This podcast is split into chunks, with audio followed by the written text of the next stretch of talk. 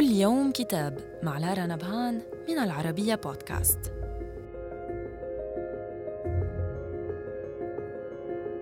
كتابنا اليوم بعنوان موسوعة السرد العربي سيرة كتاب من تأليف الناقد العراقي الدكتور عبدالله إبراهيم.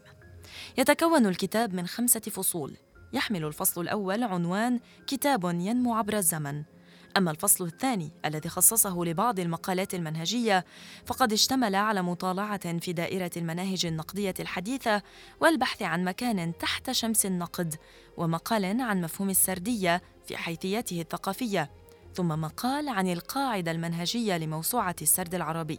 وفي الفصل الثالث المتن النقدي يتناول المؤلف عناوين من بينها إزالة الحدود الافتراضية، ووصف السياق الحاضن للسرد العربي القديم، وبزوغ الأنواع السردية الكبرى، وإشكالية نشأة السرد العربي الحديث، واستكناه الأبنية السردية والدلالية، وسرود أنثوية، والسرد والاعتراف، والهوية والمنفى، من الرواية التاريخية إلى التخيل التاريخي.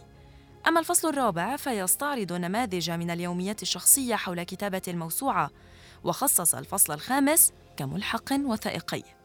صدر الكتاب عن دار المؤسسة العربية للدراسات والنشر في بيروت. وإلى اللقاء مع كتاب جديد.